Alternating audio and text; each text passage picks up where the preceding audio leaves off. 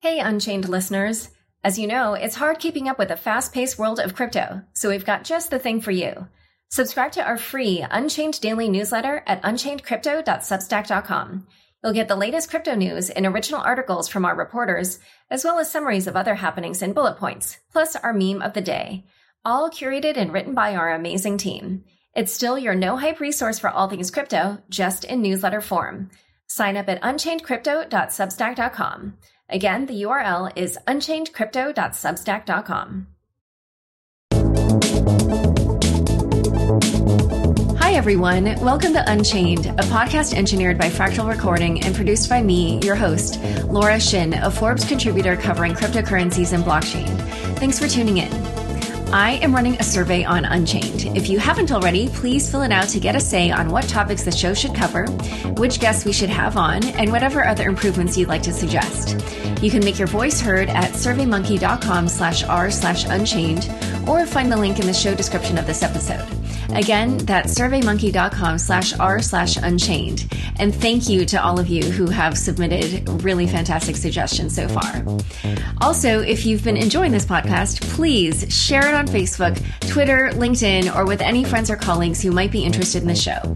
Also, please rate, review, or subscribe to Unchained on iTunes or wherever you get your podcasts. That helps get word out about the show. I'd like to extend a big thank you to our sponsor, OnRamp. Branding isn't just a logo. Your brand is the essence of who you are and what you offer your customers. OnRamp is a full service creative and design agency that provides its clients with concise and exceptionally designed branding, websites, and marketing materials that will resonate with your audience, affect its purchase decisions, and ultimately grow your business. You can learn more at thinkonramp.com. Today, I have two guests. The first is William Mougayar, general partner at Virtual Capital Ventures, an early stage venture capital fund, founder of Startup Management, and author of The Business Blockchain. William is also a board member of OB1 and a board advisor to the Ethereum Foundation. Joining him is Nick Tomaino, principal at early stage venture fund Runa Capital, and author of the blog and email newsletter The Control, which is about token based blockchain protocols. Welcome, William and Nick. How's it going? Hi, Laura. William, let's start with you. Tell us what your background was before you got into the space and how you stumbled onto cryptocurrency. Sure. Uh, I've been in technology for uh, close to 35 years. The first 14 years being at HP, Hewlett Packard. And in 95, I left HP to dive into the internet. And I was doing uh, very much uh, similar things to what I'm doing now, which is to write about it. I wrote two books at the time and I used to do a lot of speaking engagements and was involved with uh, startups uh, that were early in the internet days. Uh, more recently, uh, I did two startups, uh, sold the last one in 2012, and then discovered the Bitcoin world. And how did you discover it? Via Fred Wilson's blog initially. And the first time I saw it, I was still too busy with my startup Engagio at the time. So and, I kind of and just for it. people who don't know, that's Fred Wilson, who is one of the VCs at Union Square Ventures. Yes. And then as soon as we uh, we sold Engagio, uh, then I had a, a, bit more liberty to doing whatever I wanted. And I was lucky that I was living in Toronto. I am still living in Toronto. And this is where uh, Vitalik Buterin, the inventor of Ethereum, is from, and I uh, got exposed to him and met him uh, when he was writing his his paper.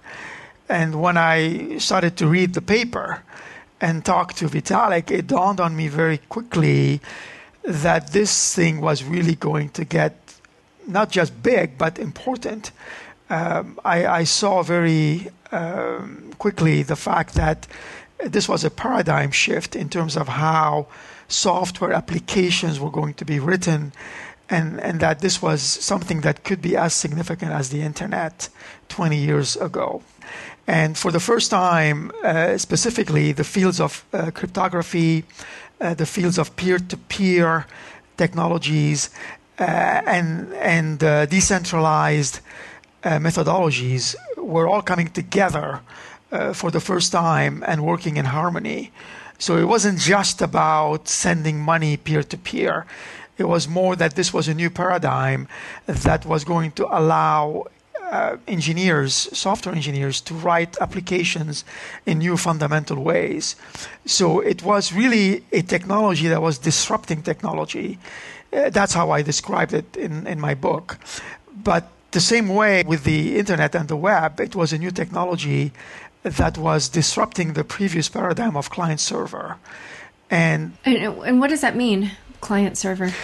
Client server was is, is is the way that applications used to be written before the web, meaning that there there is a a computer, a server that would uh, be uh, uh, serving the uh, the resources and the computational power to uh, programmers that would uh, be on their client. So the web brought a new paradigm which was still within the client server paradigm, but it, it used new technologies, the Java technologies um, and the browser technologies, and, and, the fact that the clients became um, more smart and more powerful.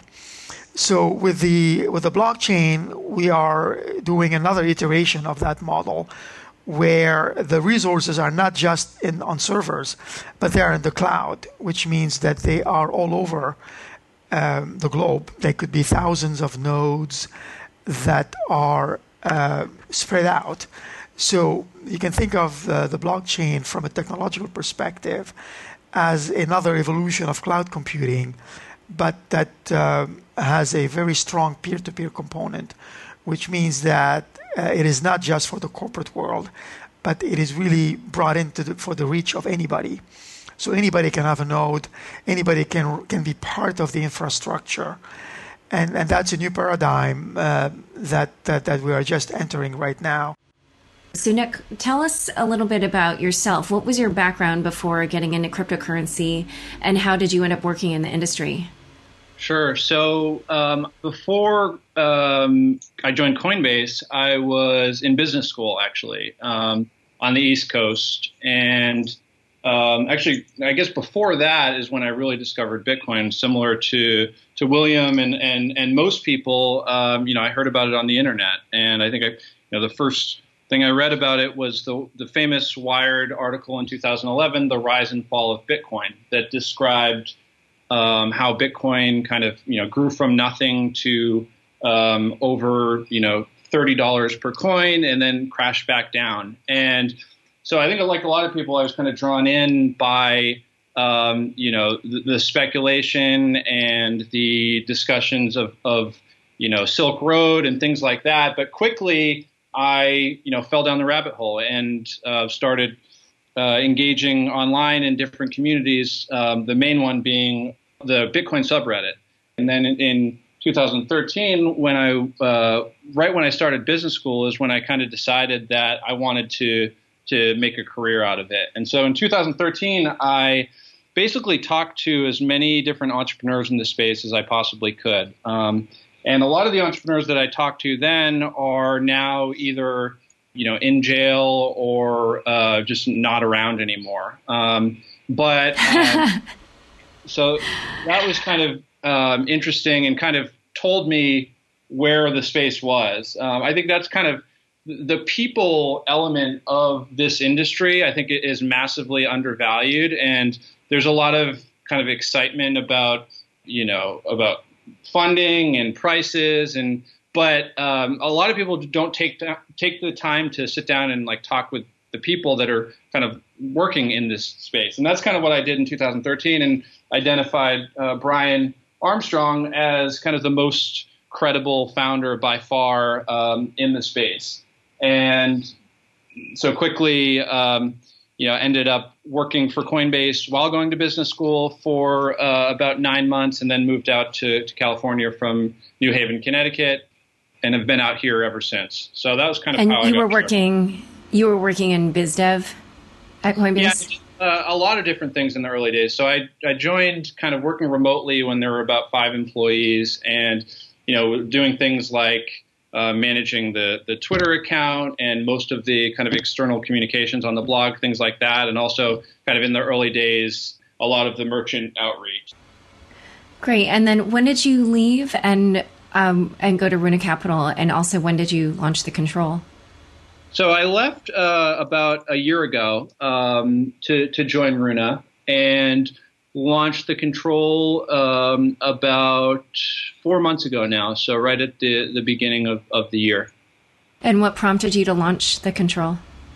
I think it's still very early in the space, and there's a lot of education that needs to be done. And so, um, you know, I was writing a lot of our stuff at Coinbase, you know, in the early days, and I think you know Coinbase has done and continues to do a really good job making the technology kind of relatable to non uh, super technical people. And I think there's a lot more uh, of that um, that can be done. And so that kind of prompted me to, you know, to launch the control. And it's kind of a reason also that we're, uh, you know, we're working on, on Token Summit and things like that. And I think, you know, I also think you kind of do um, one of the best jobs uh, of any in the uh, you know in the journalism world of, of, covering the space. I think there's still not a, a ton of good uh, journalism, and so that's kind of um, the control allows me to one stay kind of uh, in the space um, as much as I can as like a side project while also uh, investing at Runa.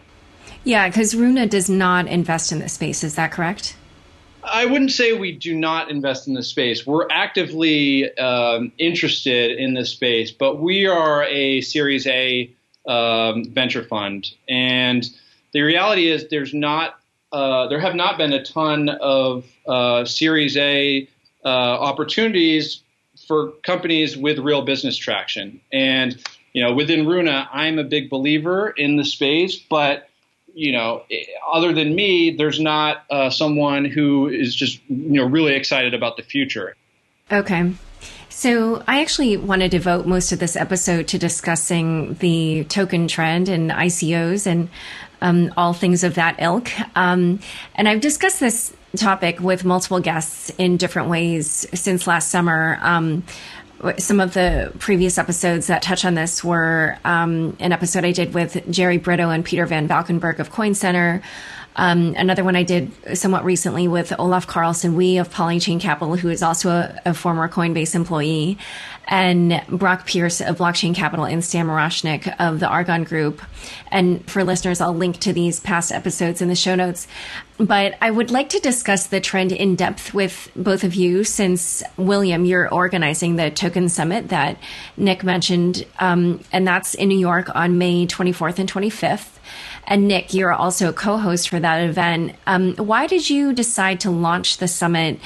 Like very broadly, how would you describe kind of like what is happening now and how it's different from what we've previously seen in the crypto space?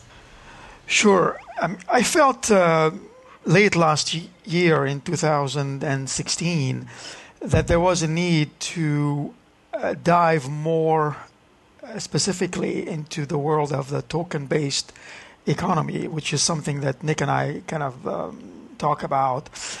And I felt that uh, there was so much activity going on in the space that uh, we, I wanted to bring uh, um, all of the, the top players, uh, mostly the entrepreneurs and the investors and and uh, the whole sector basically that was at the forefront of this uh, this new sector, which is one of the sectors of the blockchain together. And how do you describe this to people? Like, you know, when you're trying to explain to someone who isn't really familiar with what's happening, what do you say? What I'm saying here, what we are saying here is that the uh, the cryptocurrency is really was really the is the first application of the blockchain. So that gave us Bitcoin, and it gave us Ethereum and, and many other cryptocurrencies. Uh, but that's only one element. What's really interesting, the, the real uh, interest here is the intersection of the cryptocurrency with the business model. So when you hear about all of these new tokens or cryptocurrencies that are being raised right now, uh, I'm not so excited about having new currencies and new tokens per se, but I am more excited when I hear of a new business model that is enabled by the token or by the cryptocurrency. So I'm going to use the words uh, token and cryptocurrency interchangeably uh, because they kind of are very similar, a very, very similar thing. So I am more excited about how a given token, which is a kind of currency, is going to enable us users, uh, society, government, whoever, to do things that we could not do before. And, and, and that's the frontier that I think we're barely scratching the surface on right now. And what's an example of something that it will enable us to do that wasn't possible before? So, so for example, if you take the uh, doing the uh, reputation markets uh, where you vote with a token, so the token could be could be um, representative of an ownership for, for the user. And, and this is something we could not do before, uh, at least not, not very easily. So the, the token is, is, is like a tool uh, for, for the user that can be used as part of the application. Um, there are other examples where uh, the token is something that a user earns by giving their attention. So if you spend time, let's say, on a on a site like Steemit, where you are writing some content and the content is being upvoted or is being liked, is being shared, uh, as you do that, you are earning tokens which you can uh, not just earn, but you can spend. So what's going on here? I'm interested in in exploring how mini economies, which I call circular economies, get formed where a user is earning tokens and is able to spend those tokens at the same time in the same setting. So if I'm earning tokens because of uh, users are, are, giving me attention, I can spend those same tokens to maybe boost my content or to uh, to promote it or to to to buy services in that marketplace. So that's kind of the more exciting uh, element, uh, and there will be many examples um, like that. In the past, if you if I just to give you an analogy, uh, governments used to issue money. So we are used to governments issuing sovereign money and currency, whether it's the dollar or the pound or the euro and so on. But in the future, companies are going to be issuing their own currency. Uh, and the currency that the companies will issue uh, is going to have to be tied in to their products, to their services. So the next trend I'm seeing is not just startups and companies that are issuing the token um, and starting something new, but we're going to see established companies that already have millions of users uh, issuing tokens as well, and and then linking that token with an existing usage uh, that already is taking place, but giving it a boost and and allowing the uh, users to uh, to earn uh, currency via their actions, via their attention, via their data, via the fact that they have an ownership of sorts, whether they have a right to do something, could be a vote, could be an opinion, it could be an action. So we're going to see a variety uh, of these types of uh, functions. So um, th- that's really the incentive for the Token Summit. I want to explore uh, all of these different uh, uh, ideas and models and functionality of the token. So the token is like a utility. Yeah, and the reason that these uh, developers or companies are not using an existing cryptocurrency like Bitcoin or Ether is because they want to be able to control the incentives within their little mini economy or their circular economy. Is that is that the reason? That, that's one of the reasons. So these cryptocurrencies are their own. So they are like proxies to the uh, to the back end uh, currencies. Like right now, the back end currencies, in my opinion, are either Ether or Bitcoin proper. Um, so they are like the backbone of uh, of the crypto world. Uh, what's interesting, if, if you have your own currency, you can have your own governance. So each currency now becomes their own kind of mini government per se. Maybe government is a big word. It's really it's it's a body that is governed uh, in a decentralized manner where users have a say, uh, where there is oversight and there is transparency. Um, so these companies are, are issuing uh, these currencies so so that we can uh, so they can have their own governance models. But also another reason is because it's real money. So they are using this as a funding mechanism as well. And, and hopefully we'll talk about that in the segment. Yeah. Um, because there's goods and bads about it. That there's some good elements about the fact that uh, it, it becomes a new funding mechanism. Um, but the caution here is that I'm seeing uh, some some projects getting funded just because it's easier to raise money with a with a crowdsourced uh, manner by raising a, a token. Yeah, I actually I do want to dive into that um, in a big way. um, but before we do that, um, I just kind of want to give readers a perspective on just how big this trend is, or, or readers, listeners. Um, I did a little bit of math, and um, I think it's like, and, and tell me if if you have a different number, but I think it's north of 350 million so far that have been raised in these initial coin offerings. Um, is that roughly your estimate? Uh, yes, that's pretty close to uh, yes. Between last year, 2016, and more or less the first quarter of 2017, we're we're close to that number. I had predicted uh, originally just two months ago that we would reach 600 million in 2017, and I am pretty sure that we're going to exceed that number. Uh, so Wait, raised only in 2017 or for 17? All, yeah, uh, in including 26. Oh wow, okay. Oh yeah, I think we're going to reach a billion dollars very easily. Uh, there are some big raises that are coming on the horizon that I cannot talk about yet, not announced yet, but they will be announced in the, in the May and June timeframes. And for the rest of the 2017 year, uh, some companies are getting ambitious. So I wouldn't be surprised if we reached $1 billion in money raised via new cryptocurrency offerings uh, in that year alone.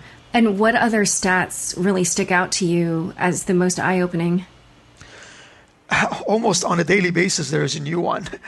So, uh, so this is almost. I mean, right now we are able to to monitor them and count them, but uh, there'll come a point where it's going to be like another startup uh, has been founded. So, like big deal. So, if you look at the traditional venture capital um, world, uh, th- there are hundreds of startups being founded on a daily basis, uh, on a global basis. Uh, so, uh, founding a startup and getting and raising money is not a big deal anymore. Um, th- there are VC companies that don't even announce any more fundings because it's it's a it's a okay, so what uh, uh, kind of uh, event. What's more important is what's getting done with the money. So I wouldn't be surprised that uh, at some point in time, uh, it, it, won't be news anymore that a company is raising $10 million or $12 million via a token offering. Okay, yeah, I I also feel like uh, this trend is is um, moving in that direction. Uh, at least at least for now, we'll see. Um, but let's hold that thought and go to an important word from our sponsor, OnRamp. The best companies in the world obsess about branding. Killer branding will transcend your company and strategically and competitively position you in the market. Done well, a remarkable brand will affect buyers and their purchase decisions and give your organization a voice that sets you up for long term success. OnRamp is a full service creative agency that helps its clients maximize brand awareness, gain market momentum, and accelerate growth. Whether it's branding an identity for a new startup, redesigning an existing website to generate traffic and leads, or executing a custom design project or marketing strategy, OnRamp will get your organization strategically poised for the future. You can learn more and see examples of its work at thinkonramp.com. I'm speaking with William Mougayar, General Partner at Virtual Capital Ventures, and Nick Tomaino, Principal at Early Stage Venture Fund, Runa Capital, and founder of The Control, both of whom are hosting the Token Summit on May 24th and 5th. Um, so let's quickly run through some of the details around tokens. Um, who are the people launching them? What is the process for launching them? What structures? Uh, what what kinds of entities are they they creating to to launch them, etc. Just run through that quickly. Yeah, so I would say that this this is kind of rapidly evolving, and it's still very early in, in how these um, these entities are uh, forming. And I would really, I think, you know, people call them companies, and the the analog in the traditional world is a company, but they're really not companies. Um, and I think it's best to think of them as decentralized autonomous organizations where there's um, an, an entrepreneur and a founding team but there's no legal entity. And there's uh, a number of different participants um, that play different roles in kind of bringing this entity to, to the world. But I, I really think of, of these uh, structures as internet tribes. Um, and they're kind of they're tribes that, that are focused on different use cases and have different beliefs. But at the end of the day, they're collections of, of people from all over the world that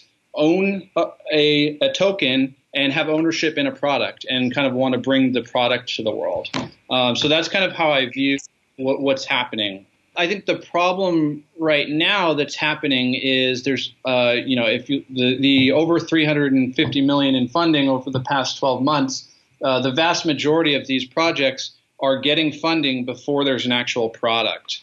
And if you look at like the the past 10 years in in startups broadly outside of like the blockchain world, pretty much every company that has raised a lot of money pre-product has failed. Um, some of the, the famous examples are Clinkle, which uh, was a mobile payments company that raised 25 million before a product in seed funding and disappeared in two years.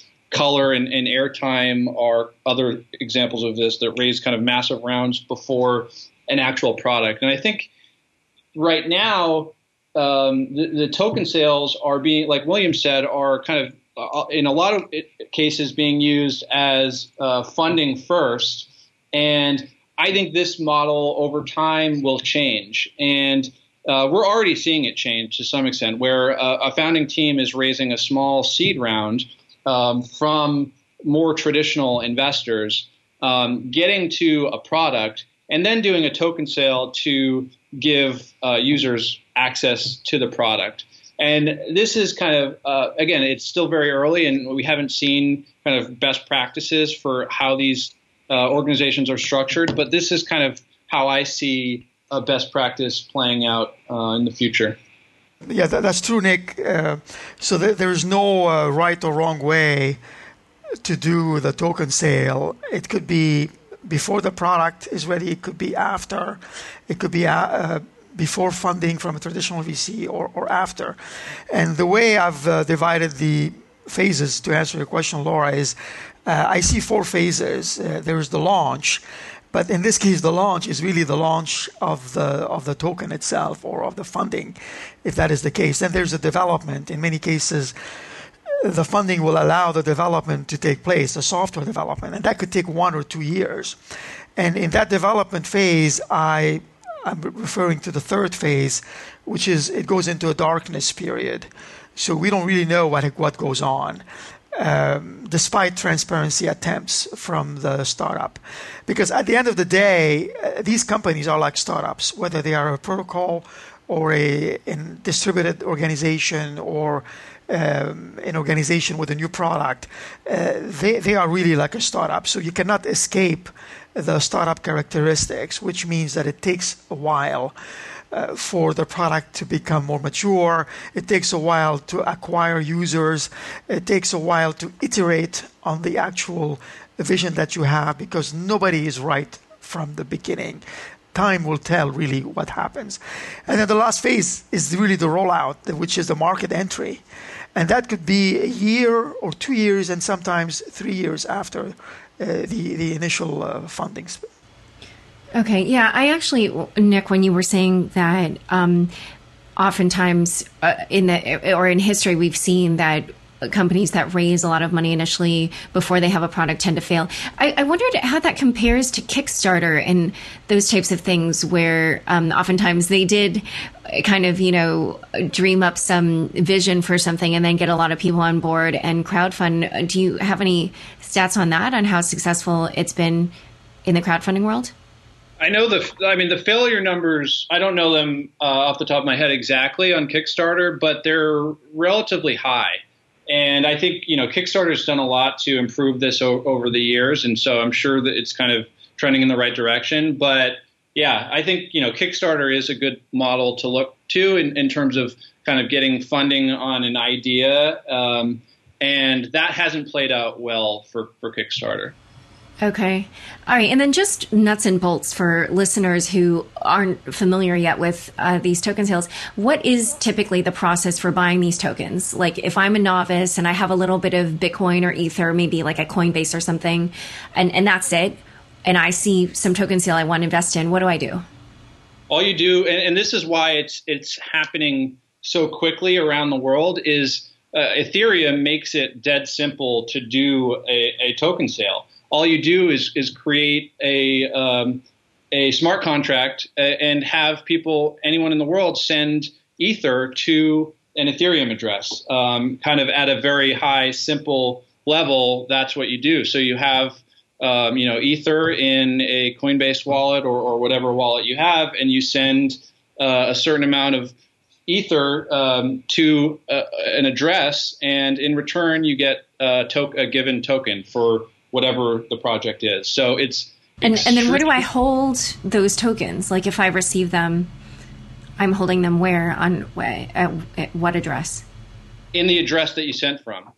Oh, okay. So you, you can hold um, this new token in in the same Ethereum address. Yes, and by the way, I wouldn't do this from a Coinbase uh, wallet because um, at least now, from what I from what I know, um, they're not supporting sub tokens. Um, I think that will change in the future, but um, but yes, you send uh, from if you have a Ledger wallet or uh, you know the Ethereum Mist client or whatever the the wallet is, you send the funds and you get uh, tokens, whatever the token is, in return. Okay, so let's talk um, more about investing. Um, and before we do that, let's caveat uh, this section with the statement that no one listening to this podcast should take anything that we are saying here as an investment advice. Um, I covered personal finance for a long time and can tell you that uh, if you want uh, advice on your financial picture, you need to talk to a certified financial planner who can look at kind of like everything in your life and figure out what your goals are and, and all that. Given that, though, uh, there is kind of a lot to talk about from the investment angle. So, what is the investment thesis here? What gives a token value? I, I, the way I see it, uh, there's two there's two types of tokens, and I think you know everyone has different frameworks. I think William um, ha- likely has a different framework than I do, but I, I, really think there's there's two types of tokens that that make sense to me right now. One is called a usage token, and one is called a work token. So a usage token uh, is a token that um, is required to use a service. And I think you know pro- the term protocol is used a lot, um, and I think I, t- I think it gets overused. And I think you know at a high level, it, it's it's simpler to, to think of these as services. And so Bitcoin is the the best example of a usage token um, to use the Bitcoin payment network to send you know money anywhere, you need to own Bitcoin, and that's um, that's really what gives Bitcoin value is the ability to be used in this uh, distributed ledger that anyone can participate in and no one controls. So the usage token is, is one type of token, and then the other is what I call a work token. And I think it's still very early in um, you know, in, in work tokens, but um, kind of at a high level, a work token um, is a token that uh, users own that gives them right to contribute work to the network and earn in in exchange for that work. And so, an example here is um, Reputation, which is the native token to Augur, the decentralized prediction market. And if you own Rep, you can uh, essentially be an oracle um, in the system and earn fees. And so you're you're owning a token not uh, to to use a, a, service, but instead to contribute work to a decentralized autonomous organization. And so, yeah, I'm sure kind of I'm sure William thinks about it uh, slightly differently than I do. But to me, those are kind of the two reasons that that tokens have value. No, this is very good, Nick. No, I'm, i agree with uh, your classification. And actually, uh, I talk a lot about the work token, and I did that at my last TEDx. But uh, aside from that, I think the way to uh, think of value uh, beyond the way that Nick describes it is really at the end of the day, if you think about it, it's about adoption. So forget for a minute about all this kind of new jargon about usage and work and rights and and tokens, really, at the end of the day, if there is no adoption by the users, there's no value, no matter what the vision is, because all of these uh, companies or ICO projects or, or startups, really, they are, they are all based on assumptions. They are based on a hypothesis that um, if we issue a token, if we give cer- certain rights to users, if we allow them to do this and that, then they will come and they will use it. But just like any st- other startup, if there is no usage, there's nothing.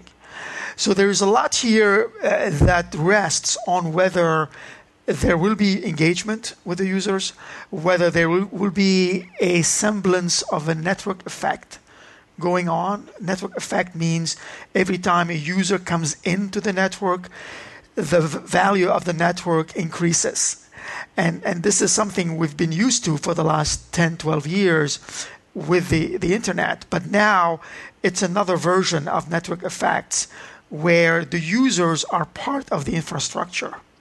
So the users are all kind of supporting the infrastructure of the network uh, because they are a node on the network. But right now, when like so many new tokens are launching every day, like when networks haven't really been built out, how does a potential investor decide between them? Is it just you know you try to invest in as many as possible and hope that that if you went out and even if the rest fail you still make some money? Or i mean how, how do you do that? Or or do you just wait until the networks get built or? No i mean it's not any different than investing in startups. You have to have a hunch um, a gut feeling for for the team for the idea for the product and and then you support them so I mean, is there anything kind of more quantitative than a hunch that you can offer it, people? It's really, it's really experience. I mean, people think that I, I am seeing so many um, ICO projects now that want to reinvent everything. So one of the trends is that we are moving off the uh, we're moving off centralized services. So the other big umbrella theme here behind all of this is there's going to be a decentralized version of everything you can think about, starting with Facebook. So there's like a half a dozen companies now that want to do a decentralized Facebook or decentralized Reddit. Steemit is one of them, and there are five others. Um, uh, companies are doing decentralized whatever, decentralized banking. So uh, banking without a bank, uh, or Uber without Uber, or um, a stock exchange without the exchange because it's decentralized exchanges from peer to peer directly. So uh, there is validity in the fact that there will be a lot of decentralized services that will emerge, and some of them will replace the centralized flavor. But if I'm trying to figure out where to put my money, then how do I decide between one ICO versus another? So, Laura, I, have got a perspective on this. I think, um, like, ICO is a, a misnomer generally. Like, I, because it, it, it evokes IPO. And to your question about like how do you decide when you're investing in an IPO, there's a lot of data that you can decide, right? The company's been around for presumably many years and it has revenue and you know all sorts of traction that you can look to.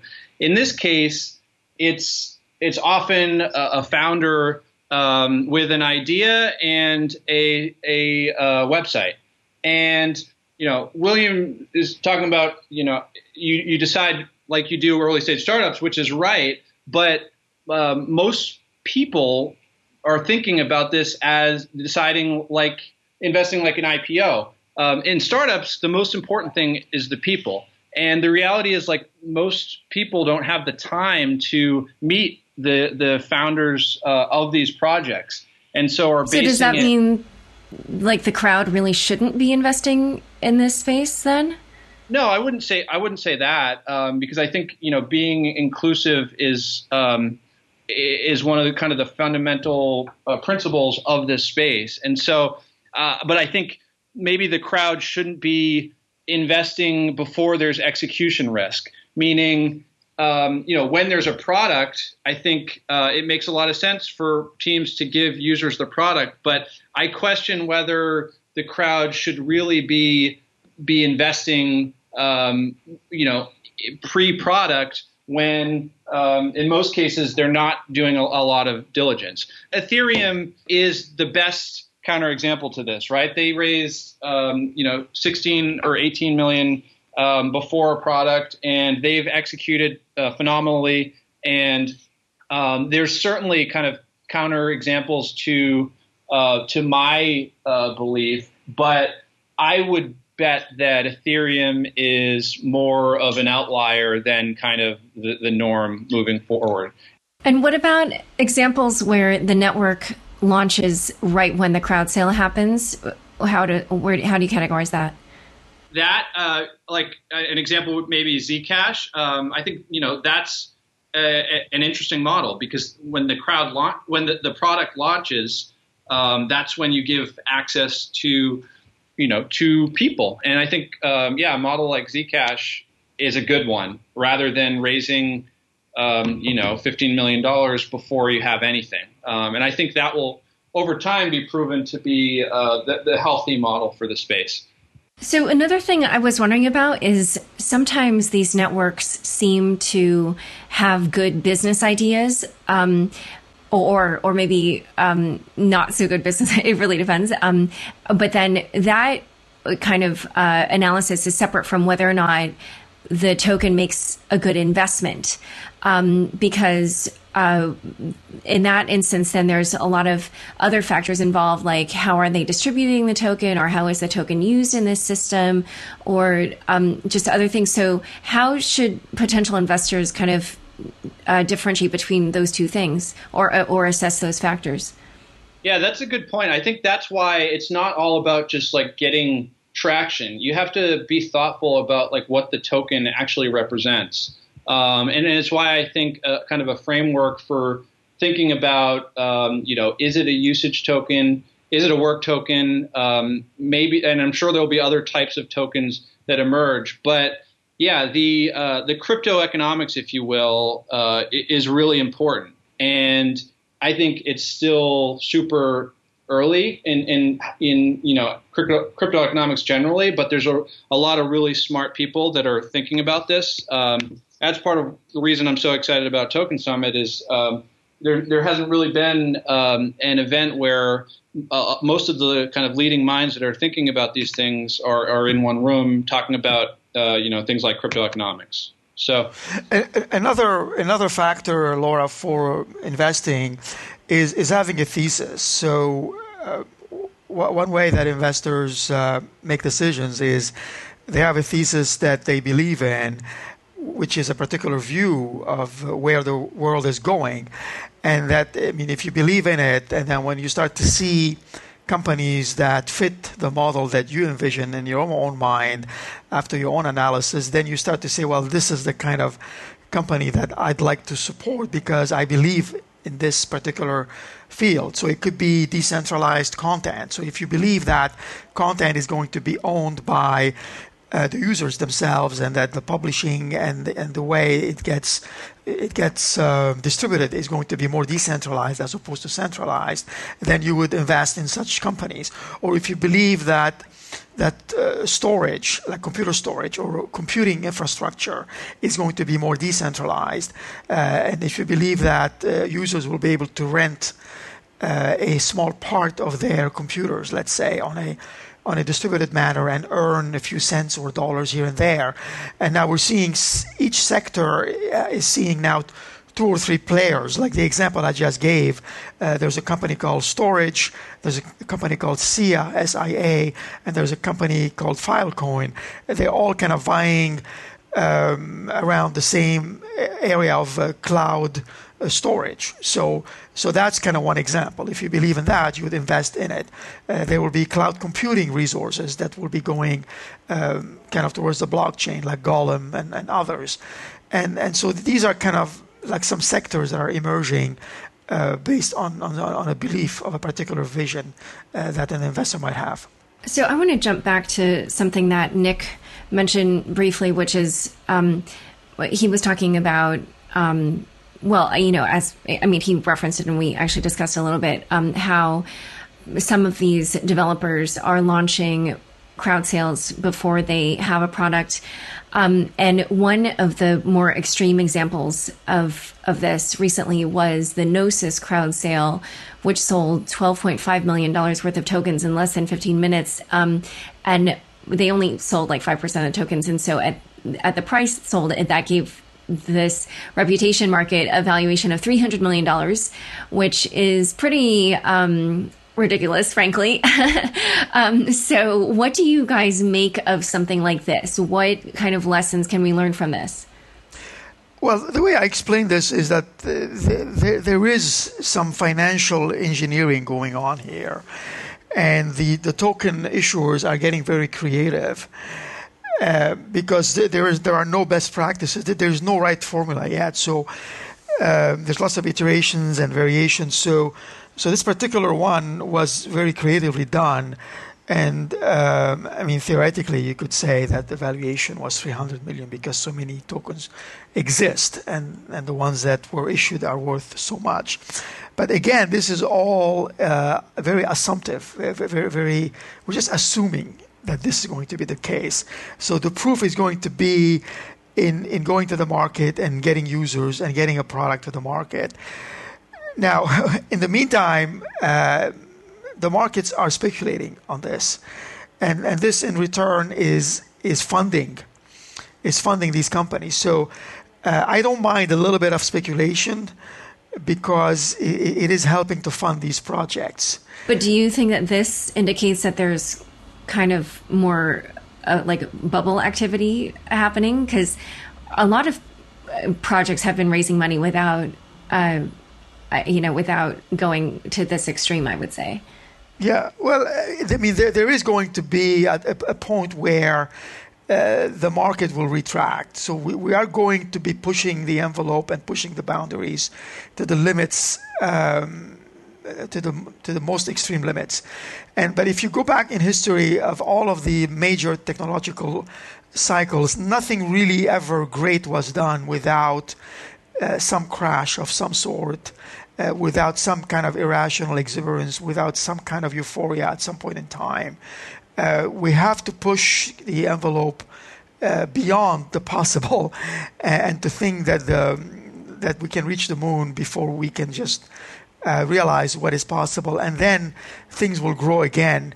Um, so the crash of '99, 2000, with back with the internet, uh, uh, back in the, the, internet days, yes, it was bad in, into itself, but then later it, it kind of paved the way for a, a lot of prosperity uh, that that followed. So right now, there's kind of like a, a wide spectrum of, I would say, anything ranging from kind of like scams, um, it, like on the episode I did with Jerry and Peter of Coin Center. Uh, they talked about Paycoin, which was an outright scam that the SEC pursued. Um, and then there's kind of like less easily detected ones like you know, maybe the developers raise money, but they never really seem to launch anything. They're always just working on the project. Um, do you, and I mean, frankly, like it's kind of incredible to think, like, oh, wow, they could just easily raise millions of dollars and just kind of fund their lives, but never really um, do anything uh, that, you know, they offer to their investors. So, it, uh, you know, short of regulation, is there anything that the either the community can do now or that investors can do to avoid these types of situations? I think it's just important to to push uh, best practices. Um, and you know, I agree with William that um, you know this speculative activity kind of fuels um, the, the, ecosystem, and, and, it's natural to some extent. And I also think um, even from you know something like the DAO, which you know, last year raised 150 million and uh, and quickly disappeared. You know, it was it was a complete failure by all accounts. But even that led to something like the Ethereum hard fork, which I think was a, a step forward uh, for the whole ecosystem because there had never been a hard fork in a project that w- was so significant as Ethereum, and it, and it showed something new that could be done. Um, so I think there's like there's a lot of learning to be done from even the failures. But I do think it's important to continue to be, um, you know, highlighting best practices and you know something like Gnosis, which um, you know it was the first experiment uh, of a Dutch auction in the space. I think you know not necessarily a, a bad thing that they tried it, and I'm. I and can know. you just, for listeners who don't know, can you just quickly describe a Dutch auction? Yeah, it basically lets the market decide the valuation. Um, so um, the valuation is where um, the complete allocation, which in this case was 12.5 million, wherever all the bids get filled. And so rather than kind of setting a valuation, it, it lets the market decide um, the valuation. And in this case, the market uh, was very excited about the project and decided that the valuation should be, you know, north of, of 300 million. Um, and that was kind of that, that experiment hadn't been attempted before. Um, and I don't think it's necessarily a bad thing that it was attempted. And I don't know, you know, the intentions of the founders and whether it was, you know, greed or or something else. But I think um, it, it's clear to me, at least. And you know, again, this has only been uh, it's still very new for for this is a couple weeks old, but um, it's clear that a Dutch auction is likely not a, a best practice moving forward. But to to come to that conclusion, we needed to to see it happen before, right? So, and what are some other things that you would recommend as part of best practices? Um, I think you know, I don't know all of them. I don't I, and these are just kind of my ideas. I think it's still very early, and I think that's part of what um, you know we're going to discuss with a lot of people that have actually done it before um, at Token Summit. But to me, um, you know, what I discussed earlier, I think, um, you know, raising a, a, small round prior to doing a big uh, crowd sale is is likely um, better long term than doing a um, you know a 10 million plus crowd sale before there's a product.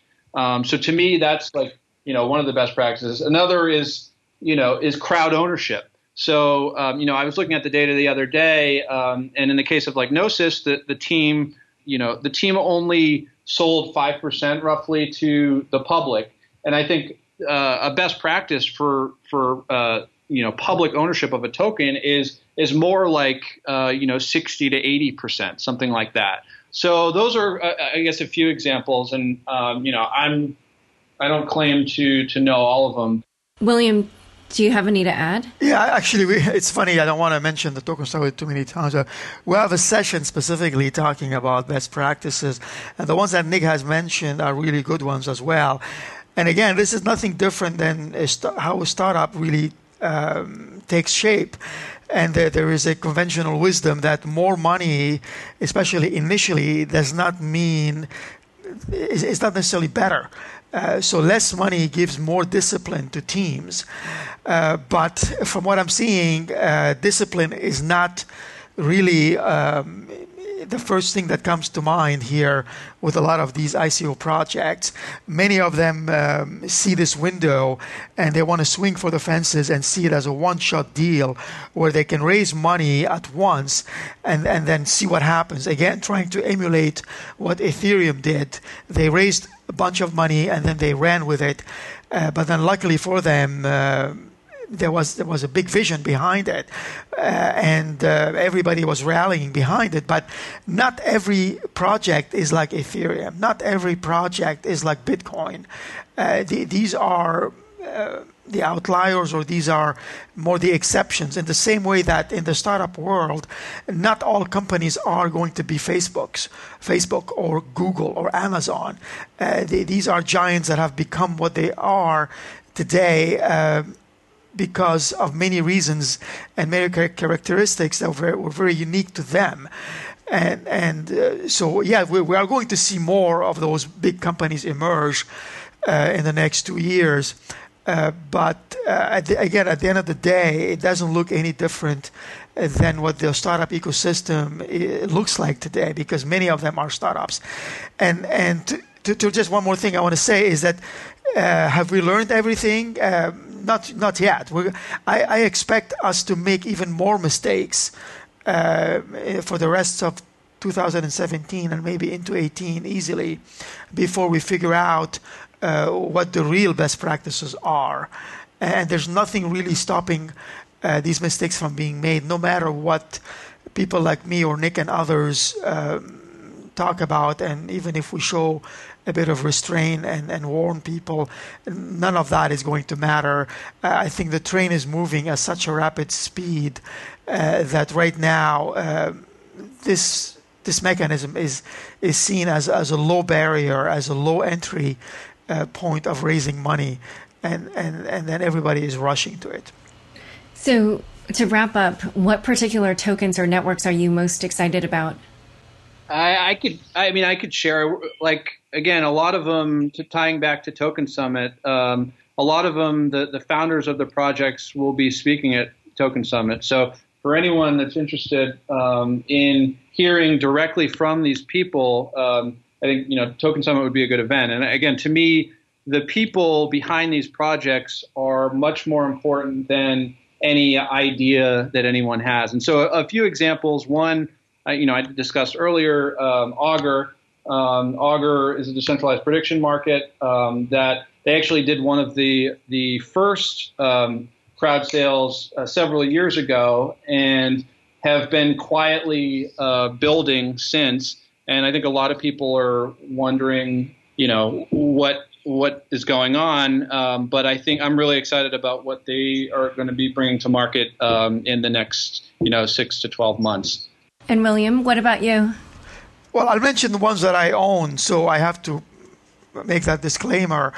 Uh, the ones that I like that I own are, include uh, SIA and Storj for uh, cloud storage. Uh, I own and I like Steem, which is decentralized content uh, with users being able to earn based on their attention. Uh, I like Iconomi, Iconomi, because they are going to be a fund a management platform. Basically, they're going to allow fund managers to to manage a portfolio of cryptocurrency uh, tokens uh, very easily. And I like Ethereum, obviously, uh, because they, they are a new decentralized platform for writing uh, applications. And I like Bitcoin. I also own Bitcoin because they are the backbone uh, currency of uh, of this new world. Um, I mean, there are others that that, that have some some some emerging models. Uh, uh, I'm very intrigued to see what happens with the reputation uh, markets, uh, with uh, Gnosis and uh, and Augur specifically, and and then I continue to be amazed by how many new ones are, are, are being created on on a daily and weekly basis. Yeah, so we'll see by the end of the year kind of which ones have taken off. Um, so, where can people learn more about you and get in touch with you? So, for me, William, uh, I write uh, on a regular basis on my blog, which is at uh, startupmanagement.org slash blog. And, um, and that's really where uh, my thought leadership is, is being published. And Nick? Uh, best to find me on Twitter. Uh, I'm quite active, and will certainly, if you tweet me, I'll, I'll get back to you. My uh, Twitter handle is ntmoney. Okay, great. Well, thank you both so much for coming on the show. Thank you, Laura. Thanks for having us. Thanks everyone for joining us today. Before you switch off this podcast, don't forget, go to surveymonkey.com slash r slash unchained. Let me know who you are and what you want to see in the show. If you're interested in learning more about William and Nick, check out the show notes, which are available on my Forbes page, forbes.com slash sites slash Laura Shin. Thanks so much for tuning in to Unchained, which comes out every other Tuesday. And please share the podcast with friends and on social media. And also remember to review, rate, and subscribe to it in iTunes or your preferred platform. Thanks again for listening.